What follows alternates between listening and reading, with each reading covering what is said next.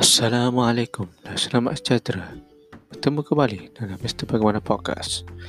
Saya hos anda, Fawzan Mano. Pada episod kali ini, saya akan membacakan sebuah hadis yang bertajuk Menutup mulut ketika menguap. Bismillahirrahmanirrahim.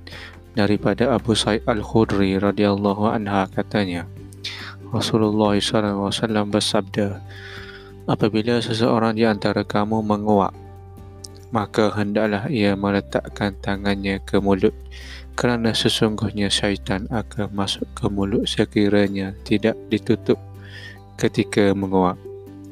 Huraian hadis Dituntut oleh Islam ag- agar meletakkan tangan dan lain-lain ke atas mulut ketika menguap.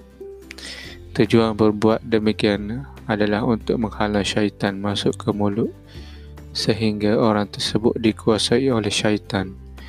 Makruh bagi orang yang menguap mengeluarkan suaranya ketika menguap. Sesungguhnya syaitan itu sangat suka kepada orang yang lalai dalam apa keadaan sekalipun. Hadis riwayat Muslim. Semoga bermanfaat untuk kita semua. Sehingga berjumpa lagi di dalam episod Mr. Bagaimana Podcast. Saya hos anda, Fauzan Makno. Assalamualaikum.